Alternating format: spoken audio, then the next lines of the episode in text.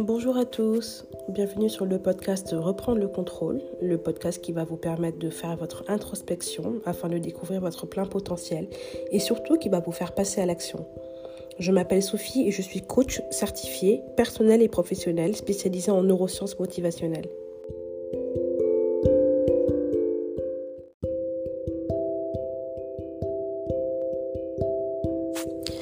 Bonjour à tous, vous écoutez l'épisode 4 de Reprendre le contrôle. Alors aujourd'hui nous allons parler des peurs inhibantes. Le sujet a été choisi par ma communauté Instagram.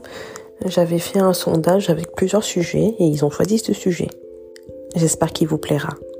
Donc les peurs inhibantes, c'est-à-dire les peurs à la temporisation, les peurs qui nous empêchent de passer à l'action, tout simplement la procrastination ces peurs sont différentes des peurs fondamentales. Lorsqu'on parle de peurs fondamentales, on parle par exemple de la peur de la mort, de la peur de la maladie. Et lorsqu'on parle de peur à la temporisation, vous allez le voir plus tard, on parle de peur qui se règle quand même assez, assez facilement lorsqu'on en est conscient. Je pense que tout le monde sait ce qu'est une peur, mais je vais vous donner une définition psychologique. Une définition qu'on donne en psychologie. Alors la peur, c'est l'émotion d'anticipation qui nous informe d'un danger à venir, explicite ou implicite, et nous invite à nous protéger et à nous préparer. Les peurs, elles sont liées à notre cerveau reptilien. Et le cerveau reptilien, c'est celui qui gère les fonctions vitales de l'organisme. Lorsqu'on procrastine, en fait, on tombe dans notre propre piège. Alors soit on va donner des excuses, les excuses, en fait, on les crée facilement et elles justifient soi-disant notre non-passage à l'action. Par exemple, on est pendant des années dans un travail qu'on n'aime pas. On sait qu'on doit tout faire pour changer de travail, mais on se dit non. Euh, le secteur dans lequel je veux travailler est saturé. On se dit non, euh, je ne trouverai pas facilement. Ou on se dit, je devrais tout reprendre depuis le début. Et tout ça, ce sont des excuses. Ce qui fait qu'on va rester dans quelque chose que l'on n'aime pas. Sauf que ces excuses, vous-même, vous savez qu'elles sont fausses. Donc, elles vont générer en vous de l'angoisse et de la culpabilité. Et vont faire la confusion de votre esprit. Donc, tant que vous ne passerez pas à l'action, vous vous sentirez mal. Il y a aussi le piège euh, du temps qui passe. C'est-à-dire, laisser le temps passer, se dire, OK, je, je ferai ça plus tard, je ferai ça plus tard, jusqu'au moment où on se rend compte que bon, c'est trop tard. Par exemple, un exemple, on doit passer un, appel important et on laisse le temps passer jusqu'au moment où on se dit, ah tiens, il est 19h, le, le service est fermé. C'est des moments où vous vous mentez à vous-même parce que vous savez que vous avez fait exprès en fait de laisser le temps passer. Mais souvent, la peur, elle est inconsciente. Donc là, on parle de procrastination inconsciente, c'est-à-dire qu'on laisse le temps passer et après, on se demande, ou pas, mais on se demande pourquoi je, je ne passe pas à l'action, pourquoi tous les jours je repousse cette tâche jusqu'au moment où on réalise que c'est parce qu'on a peur de quelque chose. Il y a aussi les jeux de pouvoir, qui s'appellent aussi la procrastination récalcitrante. Par exemple, on a un couple la femme demande à son mari, par exemple, de changer une ampoule. Et au lieu de le faire euh, systématiquement, il va la faire attendre, attendre, attendre, et elle va lui répéter encore et encore. Mais en fait, il va jouer de l'impuissance de sa femme parce qu'il va se dire si je le fais pas, dans tous les cas, elle ne pourra pas le faire en fait. Sauf que là aussi se cache une peur. Et derrière cette peur, il y a un sentiment d'impuissance ou de ne pas être à sa place. Donc peut-être que lui-même, il n'est pas à l'aise à l'idée de faire ça, ou a tout simplement un doute sur ses propres, sur ses propres capacités. Dans le milieu du travail aussi, c'est la personne qui doit rendre un dossier important, mais qui va prendre son temps parce que cette personne va savoir que sans ce dossier, on ne peut pas aller plus loin, par exemple. Donc cette personne aussi utilise son pouvoir, mais derrière ce pouvoir, il y a un sentiment d'incapacité. Donc cette forme de procrastination nuit à la personne contre qui on se rebelle, mais nuit encore plus à nous-mêmes en fait lorsqu'on fait cela. Et surtout, faiblissez énormément la confiance en soi. Donc là, je vous ai parlé des, euh, des pièges à la temporisation, de ce qu'on utilise en fait pour ne pas passer à l'action. Et maintenant, je vais vous lister en fait les peurs à la temporisation, les, les choses qui nous font procrastiner. D'abord, il y a la peur de l'imperfection. Je pense que la peur de l'imperfection, c'est la pire, euh, c'est la pire des peurs. Parce qu'en fait, les gens, ils attendent d'être dans des dispositions, dans les meilleures dispositions, dans les meilleures conditions, pour prétendre pouvoir passer à l'action. Tant qu'ils ne sont pas dans ces dispositions, c'est non. Ils ne le feront pas. Et ça dans tous les domaines. Là, on parle d'une décision, on parle d'une conclusion d'une affaire, d'un déménagement, d'un achat, des relations amoureuses, de carrière, de développement personnel. Comme, comme je disais tout à l'heure, en fait, par exemple, par rapport à la carrière, une personne qui se sent mal dans son travail va se, va, se mettre en tête, en fait, qu'elle ne peut pas changer de travail parce qu'elle n'est elle, est pas prête, elle n'a pas fait assez d'études, on, ne, son, son CV ne va pas intéresser. Et en fait, tout ça, c'est la peur de l'imperfection dans les relations amoureuses aussi. Par exemple, une femme, elle va se dire, ok, là je prends le temps de guérir euh, de mon ancienne relation, ou je, je me remets en forme, j'ai besoin de perdre 5 kilos pour sentir que je plais. Ça aussi, c'est la peur de l'imperfection. Là, en fait, c'est vouloir être parfait avant de passer à l'action. Sauf que la perfection n'existe pas. Et ce qu'il ne faut pas oublier, c'est que le perfectionnisme, est un trouble. Donc ce n'est pas quelque chose de positif. Donc voilà. Pour réussir sa vie, il faut vraiment casser cette peur de l'imperfection.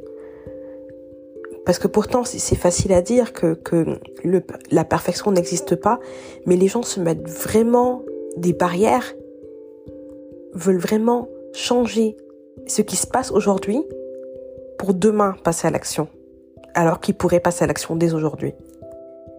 Alors en deuxième position, il y a la peur de l'inconnu. Ah ça. Alors la peur de l'inconnu aussi, je pense qu'elle est très, euh, elle est très importante. Plusieurs personnes, je pense la plupart des personnes, stagnent dans une situation qui ne leur convient pas parce qu'ils ont peur de l'inconnu. Ils ont peur de, par exemple, de, changer de, pays, de changer de métier encore une fois, de rompre parce qu'ils se disent qu'est-ce que je vais avoir derrière? Est-ce que je vais avoir mieux? Est-ce que je vais avoir moins bien? Malheureusement, tant que vous ne le faites pas, vous ne le saurez pas. Et ces personnes, leur malheur leur procure une certaine forme de bien-être parce que elles sont malheureuses certes, mais elles savent dans quoi elles sont. Pour eux, la situation actuelle est la sécurité. Beaucoup de personnes ont des idées euh, de business, mais se disent je suis salarié, j'ai un salaire, je suis en CDI, je vais pas prendre le risque de commencer un business, ça va être difficile, ça peut ne pas marcher, alors qu'aujourd'hui j'ai la sécurité. Donc c'est des personnes qui ne vont jamais passer à l'action. Alors que si ça se trouve, le fait de passer à l'action va multiplier leur salaire par 4, par 5, va leur procurer beaucoup plus de bien-être, de bonheur, de liberté, mais ils ne le sauront jamais. Puis, nous avons la peur d'être jugés à cette peur. Alors, certaines personnes s'empêchent d'atteindre des objectifs, mais passionnants, sous prétexte qu'ils ne veulent pas courir le, risque pardon, d'être jugés par les, par personnes qui comptent dans leur environnement, par les personnes qui comptent pour eux. Mais c'est vraiment triste en fait. Là, je parle de personnes qui pensent trouver leur voie, mais qui ne vont pas aller dans cette voie parce qu'ils ont peur de ce que les autres vont penser. Et ils ont peur de décevoir les autres alors que c'est ce qu'ils veulent. Donc en fait, ces personnes vont préférer se décevoir pour ne pas que les autres soient déçus. D'autres aussi ont tout simplement peur euh, qu'on se moque d'eux en fait. Qu'on se moque d'eux, qu'on se moque de leur idée. Donc ils vont se cacher derrière leur quotidien pour ne pas pour ne pas qu'on se moque d'eux. Et ce qui est dommage avec cette peur, c'est que parfois on sait qu'on a les capacités, on sait qu'on peut aller loin, mais malheureusement, le regard des autres est trop important. Et parce que les autres nous regardent, ben on se sacrifie, on peut sacrifier notre vie. C'est vraiment dommage. Il y a aussi la peur de commettre des erreurs. Alors cette peur, en fait, je pense que il y a beaucoup d'incompréhension derrière parce que les erreurs nous font grandir. Les erreurs sont des leçons. Et le fait d'avoir peur de commettre des erreurs, ça veut dire tout simplement avoir peur de grandir et d'évoluer. Et puis, il y a la peur du succès. Oui, oui, la peur du succès. Il y a des gens qui ont peur d'avoir du succès. Parce qu'en fait, ces personnes pensent que c'est aussi, je pense que cette peur aussi est très très liée à, la peur du, du, regard des autres, parce que les gens qui ont peur du succès ont peur qu'on les voit différemment, qu'on les voit comme des personnes égoïstes, superficielles, matérialistes, nobles, tout simplement parce qu'elles ont maintenant peut-être de l'argent. Cette personne va donc ruiner ses chances de succès. Il y a la peur d'avoir à maintenir un haut niveau de performance. Ah oui. Là, souvent, c'est qu'on a commencé, lorsqu'on s'est lancé et qu'on se rend compte que ça demande beaucoup de travail, beaucoup d'investissement. Là, on commence à avoir peur en se disant, OK, euh, je vais devoir fournir beaucoup d'efforts et ça à long terme. Et il y a des gens, ça leur fait peur. Mais là, ça fait peur parce qu'on se demande, est-ce qu'on est capable?